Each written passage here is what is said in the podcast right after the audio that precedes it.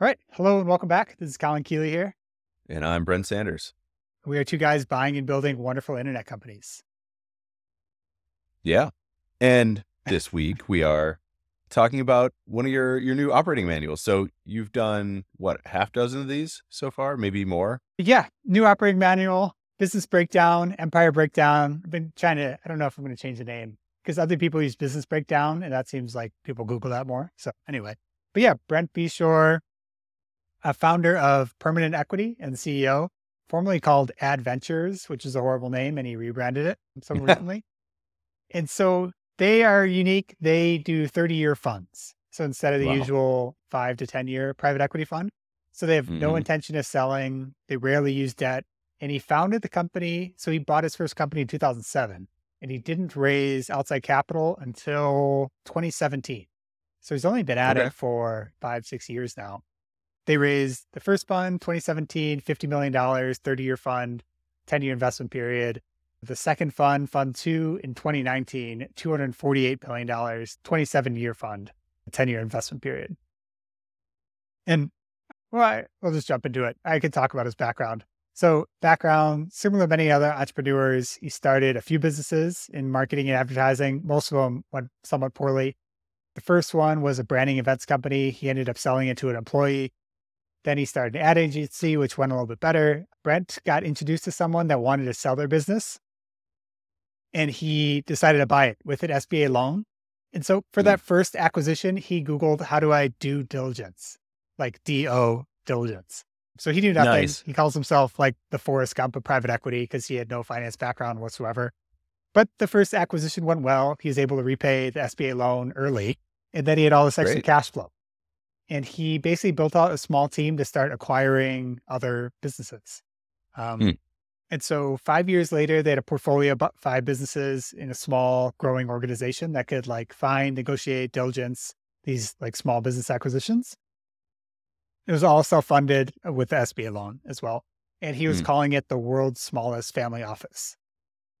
And so that, that, was kind of the plan to just keep going on down that path. But he answered Patrick O'Shaughnessy, famous like podcaster, investment, and he's a very wealthy family that invests in stuff. Patrick asked some question that was completely unrelated on Twitter. And they, Brent replied, and they had a call and then they kind of hit it off, talking about unrelated, like investing topics. Patrick flew out to Columbia, Missouri, where Brent is from and lives. They talked for 14 hours. And at the end of it, Patrick asked, like, hey, my family wants to invest. How do we make this happen? And Brent's like, no, no, no, no, no. Like everything's going well. I don't want to blow it up. I don't want to take outside money. And Patrick was pushing and he's like, no, like we want to invest. Like, what would it take to have you accept outside capital? Like you design the structure, the terms, and we'll figure it out from there. And that's how they ended up in this kind of unique structure, which we could go through. But the whole goal was to align everyone's long term incentives and like kind of have this unique long term approach, which is why I sure. wanted to do a breakdown of this. Is like there's all these different ways to do long term holding, and they're one of the premier ones of doing it, whether it's right or hmm. wrong or whether you want to do it that way. So before we dive into it, obviously they we know they started a, a fund, right? So I guess did he indicate why he wanted to even set up a fund, or is there were there other options that you could go? That's like go because right, it's like that is a that's sort of the the capsule in which so many people operate, and we've explored this in in different realms and, and ways and there's there's this that but it, there's always this thing we came back to it's like well you don't want to be weird but to his point he's like he didn't even really want to do it so he could be weird. So i was curious like how did they end up on a fund? So like why raise outside money at all is a fair question like you could just continue to compound at a high rate we deal with this as well like we don't have to keep raising outside capital we could just do that but it's leverage like you could move way faster. You could buy bigger businesses, you could buy more businesses. So that was kind of like why he was pushed to do it. And he wanted to work with these partners, these families to do that. And then why do this kind of unique approach? He talks all the benefits of it, but it's basically like you could do the usual short term thing where you buy, you kind of improve things and flip it. But the worst thing is just that or all the private equity people kind of acknowledges what your best companies are.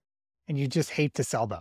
Like you have to Mm. sell them to realize your return, but it'd be way better if you could just hold those for a much longer period of time and make the improvements like that are worthwhile and pay dividends over like 10, 20 plus years, which is what he wants these family run businesses to be basically.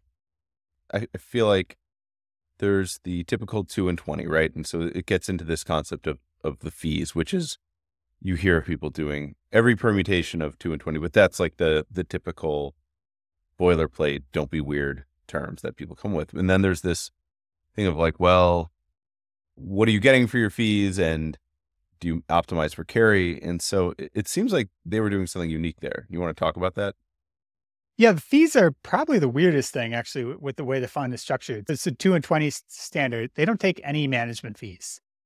So they have zero fees outside of carry, no deal fees, no financing fees, no portfolio company fees. So the obvious question is like, how do you pay the bills? Like you have a team, Mhm. how do you compensate them? Especially when there's no carry in the traditional sense of there's no exit, like down the line. And so they Mhm. take a percentage of cash flow.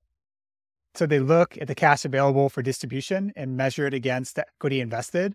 And assuming it crosses at least the 15% gross return, so an above average cash on cash return, permanent equity takes a percentage of that. And Mhm. it seems like they take a higher percentage the better things are performing. And that's how that's how they pay the bills. That's how they pay everything. So I don't know if it was quarterly or what, but that's that's how they're distributing out capital. Interesting. So this all works as long as everything continues to to cash flow well, and it seems like that's part of their criteria, right? It's like they're not doing turnarounds, they're not doing anything that's like has the even potential or front potential of not having strong cash flows. Yeah. And the other part here is they don't use debt. So they're the cash doesn't have to be reserved for like big debt service or anything. Right. But yeah, it is weird. And it's not the traditional way of like a holding company in the constellation style of like keep all the money in the comp- company, redeploy it. It's they're Mhm. constantly putting out dividends or distributions to the investors, which isn't Hmm. the most tax efficient route. But I guess if you were just a single like family that owns some small business, this is effectively how you would operate. So it's continuing to operate and be compensated in that way, but and not Yeah. the most tax efficient way to go about it. Can we switch gears and talk about the portfolio for a moment? Because I think this, in, in my mind, I took a look at the portfolio and I was like, huh, it makes sense. Because, but it's also pretty unsexy, right? Like what's in the portfolio currently, I was looking on the site a minute ago and what is it? There's like a, so it started, I believe in, in the AdWord, AdWorld. I think that was, he was saying his first acquisition. So I'm assuming it's Media Cross. And then there's sort of these aerospace parts, a manufacturing certification or, or, or certified repair of F- FAA certified repair, pools, matchmaking, architectural glass, and a consumer products manufacturer of pool lighting and inflatables and, and other products. So it's like, I, I guess you would have to assume all these are cash flowing really well. That that's I think one of their main criteria. But it's in these these businesses that are they're unsexy, right? Like uh, there's nothing that I said that attracts your typical venture money or anywhere close to that, which I think is is awesome, right? Like that's just proof positive that it's the riches are in the niches and these are, are generally overlooked places. So it seems like based on this approach of like, okay, there's going to be no fees. We're we're heavy on cash flows, and that's how we're going to to pay our investors and ourselves. That these seem to be businesses that have I hate to use the term moat, but have like really strong defensible spaces and are obviously are continuing to grow. Yeah. Brent's always good at speaking in things that are like memorable lines. So he often says, if you haven't gotten rich doing it, then we probably aren't going to. So yeah, it's all like these things have been cash flowing three plus million dollars a year for the last three years at least. Durable businesses. Uh, the two that are mentioned a lot are presidential pools. So it's the largest swimming pool builder in the country, but they only operate in Phoenix and Tuscan, Tucson, Tucson. but yeah, and then the other one that's really funny is selective search. So lug- luxury matchmaking. So like finding a wife or a spouse for a Yeah. wealthy individual. And the minimum, I think, is a $100,000 engagement. And some of them pay seven figures. So over, over a million to go find you a spouse. And the one example he gave recently is like, I'm looking for a wife. A huge chunk of my life is playing golf. And so my new wife has to be under seven handicap. And go find Yes. Oh, wow. Well, hey, here's a reminder go buy your wife flowers because you saved yourself at least a million dollars on finding Yeah. right. At least you were able to tie the knot and have a child. So Uh, you got that far without having to, to pay a recruiter. But it makes sense. I mean, it- super niche. And I like it. I mean, so it's, I love that it's broad. This is just my commentary, but I love that it's broad. But what I'm informed by your, your breakdown so far is that that company is clearly very profitable and that's what likely attracts them to i mean there's no room for a flatliner in this portfolio Yeah, profitable, durable, all the things you kind of usually look at. I would say, besides like a search fund, they're just looking at bigger things. And even Mhm. like they're moving up market. I think they're looking at public companies taking private as they've grown bigger and bigger. He likes to call them a- adolescent businesses. So too big to be small, too small to be big.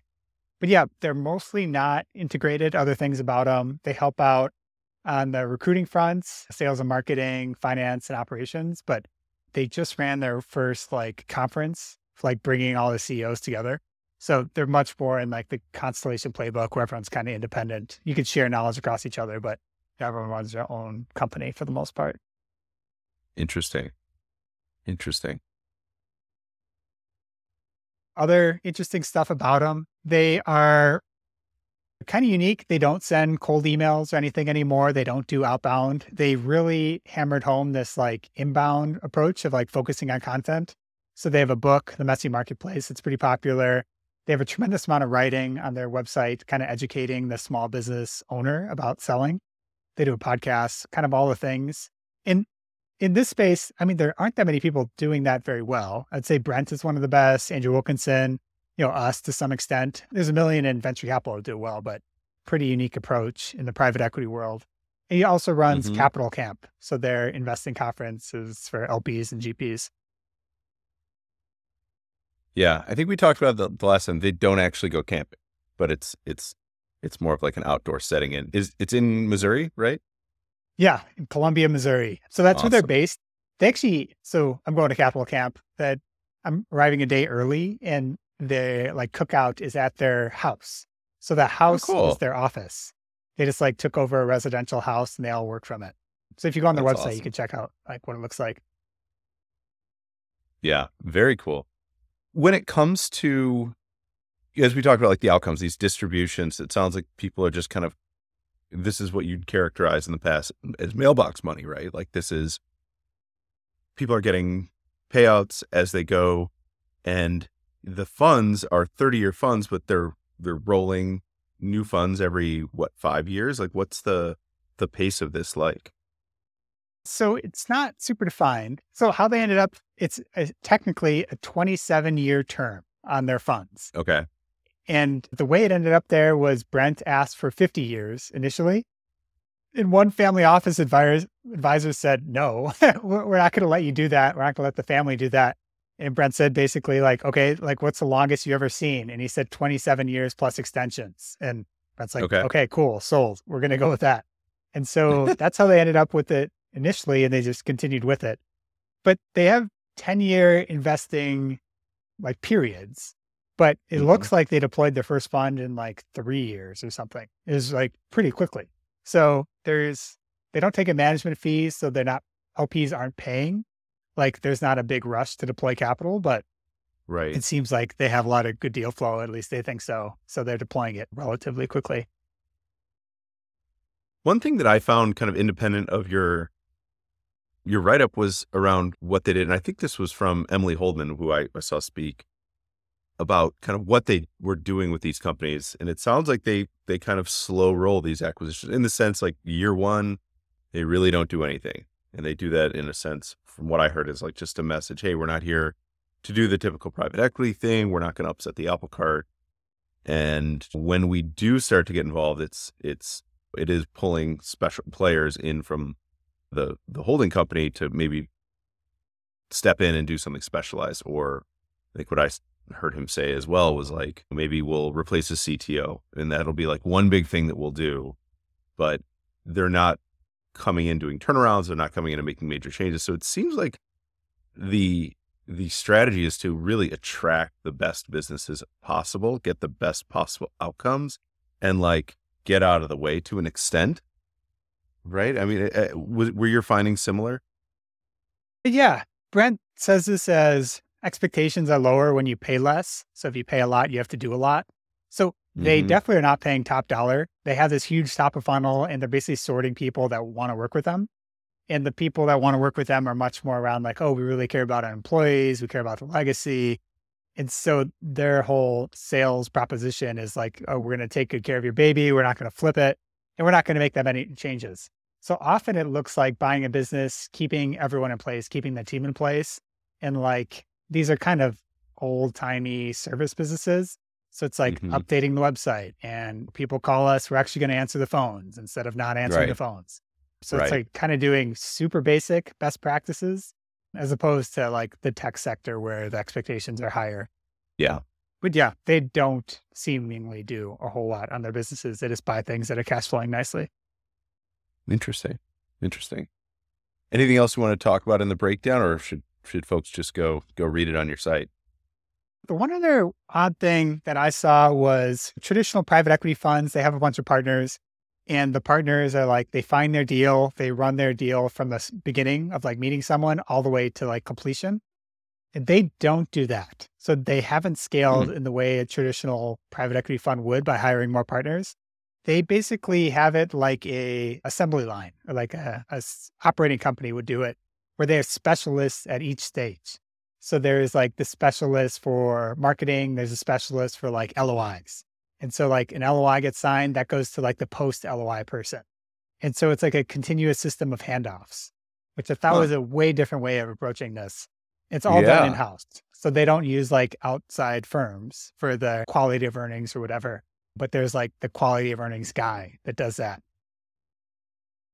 That's cool. It's kind of like a band, right? We're just passing it on to the next person. Well, I mean, it that's an interesting concept for I wonder what that does to the stress of acquisitions when it's like there's accountability, right? There's like deal accountability for the deal lead or the person who's like championing this thing in an organization versus, hey, we're, we're a team. We're all going to sound good or all, we're all going to sound bad.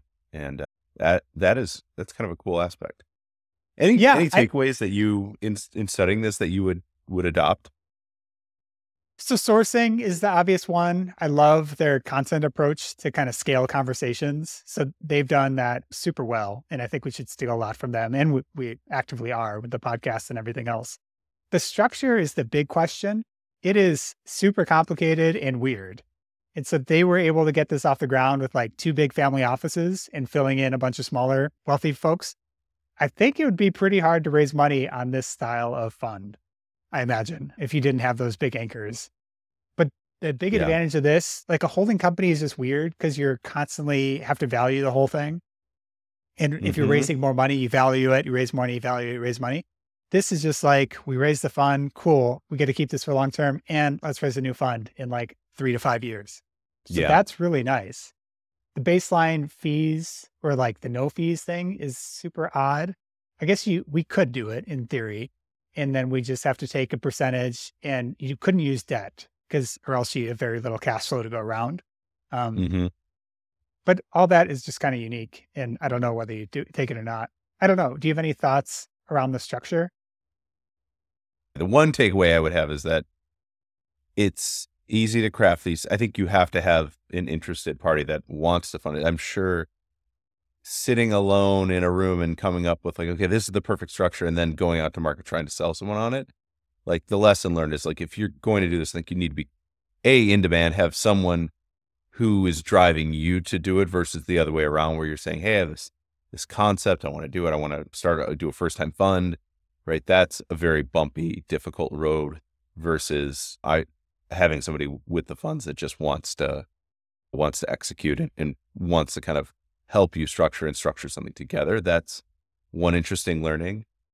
The the other part that I, I like is the idea of doing little in the in the initial stages. I think that there's something to that. Obviously, that lends itself to, as you said, if you're you're buying something that's lower in the market, you're to have to do more. And so I think that's part of what we've talked about in the past is trying to kind of move up market a bit, so we don't have to do so much right upon transition, right upon closing the deal, where we've basically have to take the business on our back and brush it up, clean it up, do do a lot more work than giving it a year and seeing how things go and not upsetting the apple cart, like keeping it, acquiring a team versus a product is kind of what, what I would like to see. Yeah. So they're buying something that's already functioning well and with the team in place and everything. And they're mostly keeping the team in place. The hard part is yeah. you have to do that and not overpay. So it's easy, easy to find a great business and pay a bunch yeah, of money for yeah. it. But then you have to use debt or something to juice returns. But so they're able to thread the needle. Uh, maybe it's just like a huge top of funnel, and then you attract so many people that are such a good fit that they're willing to give you a great deal. But I think that's much easier, yeah. like said than done, right? And You have to good good judgment and everything to make sure you're actually buying good businesses. But it's simple in theory. I think it's harder to execute on. Yeah, because anything that you see the nuance of if your business is doing well, you want a good payout. And as we know in larger private equity, that's largely kind of goes to the the larger firms. And unless you really, really, really care about your employees, which cash rules everything around me, right? Like it's hard to to to argue with, okay, I can get an extra X amount of money, or oh well, I guess everyone's gonna have to fend for themselves. Like it's capitalism. More people tend to go with the, the cash and the better payout and less implicated earnout. But I think it's more nuanced than that. I'm, I'm generalizing, but I do think that there's an element of like exactly like you said. I think you can thread this needle as they they're pointing out and they're able to do. And I think keeping it slow. Like I think that's the other takeaway is like you can't come in and like whip things around and like having I would imagine these businesses started slow and grew slow and are continuing to they're growing, but it, it doesn't mean they're like stagnating. But I, I do think there's an element of like speed and expectation that seems very like wise beyond his years on that aspect. Yeah, he's very young. He started this relatively young. I think he's just like 40 now. So he's been at this for 15 years or something. And he's he's also I mean just the way he looks, he looks even younger than that. He looks like he's like 22 or something. Looks ridiculous in his photos. But the, I guess the other the other aspect here is like industries. So they are not in a super competitive space. They're like tackling these much more boring spaces. So they're able to get 3 million plus EBITDA companies uh, without being super competitive. Like if we saw a SaaS business doing 3 million EBITDA, like we're going to get blown out of the water in all likelihood because it's going to be super yeah. competitive. So that is just an appealing yeah. aspect of it's, being in sleepier matchmaking or whatever. Yeah. Yeah. I mean, then again, like for me personally, I don't, I'm not really interested in, I'm not as interested, I should say, in non software businesses. It's part of like what what jazzes me up about the businesses we have. But I mean, it's still like cash flow. I'm I'm pro cash flow, so I get it. Like it it it makes sense. So this is a, this is a cool write up. So I, I hope you promote it. It seems like this one's been flying under the radar. The date I, on it, what that I see says November twenty second. That's not right. yeah, I'm not sure why that's okay. saying that. I got to delete that. That may be some issue with Webflow. But no, my general process is I set these live maybe like a week or so before I promote it. And then I keep adding to it, cleaning it up. And then I actually write a Twitter thread and like announce it to everyone. So I'll announce it to everyone shortly. Yeah. Cool. Uh, well, thanks for putting it together and, and talking through it. I mean, I think this is this is good inspiration. This is good like as part of your set of operating manuals. This is a, a good addition. I appreciate it yeah, thanks. I think he's an interesting operator and he's just going to keep getting bigger and bigger. So it's been kind of fun to follow his journey. Yeah. And so, and then you're also going to this camp. So you're, you're going to get to meet him, right? It's like, it's, it sounds like Capital Camp's probably kind of intimate, small.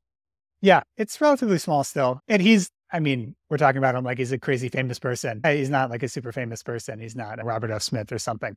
So he's a much more approachable guy. Good. Good. We'll enjoy it yeah, I'm pumped. Okay. Take care, everyone. Yeah. Thanks for listening.